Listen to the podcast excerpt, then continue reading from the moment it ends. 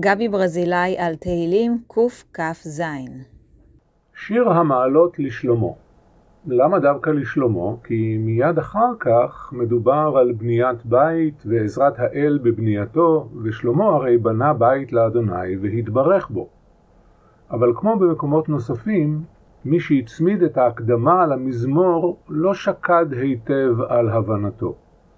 כי הרי בניית הבית ושמירת העיר הם אלגוריה בשיר הזה, דימוי לחוסר התוחלת שבמעשי בני אדם.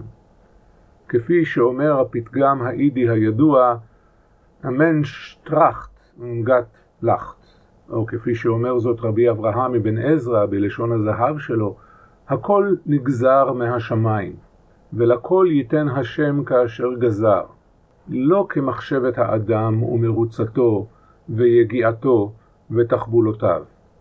מסר דטרמיניסטי זה עלול לייאש את האדם ולרפות את ידיו, כי אם הכל בידי שמיים, מה הטעם לעבוד? ואם אלוהים חונן כל אחד כפי רצונו, מה הטעם לעמול? אבל אז מתהפך המזמור, מחליף את הדטרמיניזם בתקווה חדשה, ונותן ערך לחיי אנוש. גידול וחינוך הדור הבא. בני הנעורים הם המטרה והערך. הם שיחזקו אותנו ויבטיחו לנו את העתיד. הם שבתמימותם עוד לא מבינים שהכל בידי שמיים, יצאו למאבק אפילו מול גזירת האל או הגורל, וישנו את העולם ללא פחד. בהם כדאי להשקיע.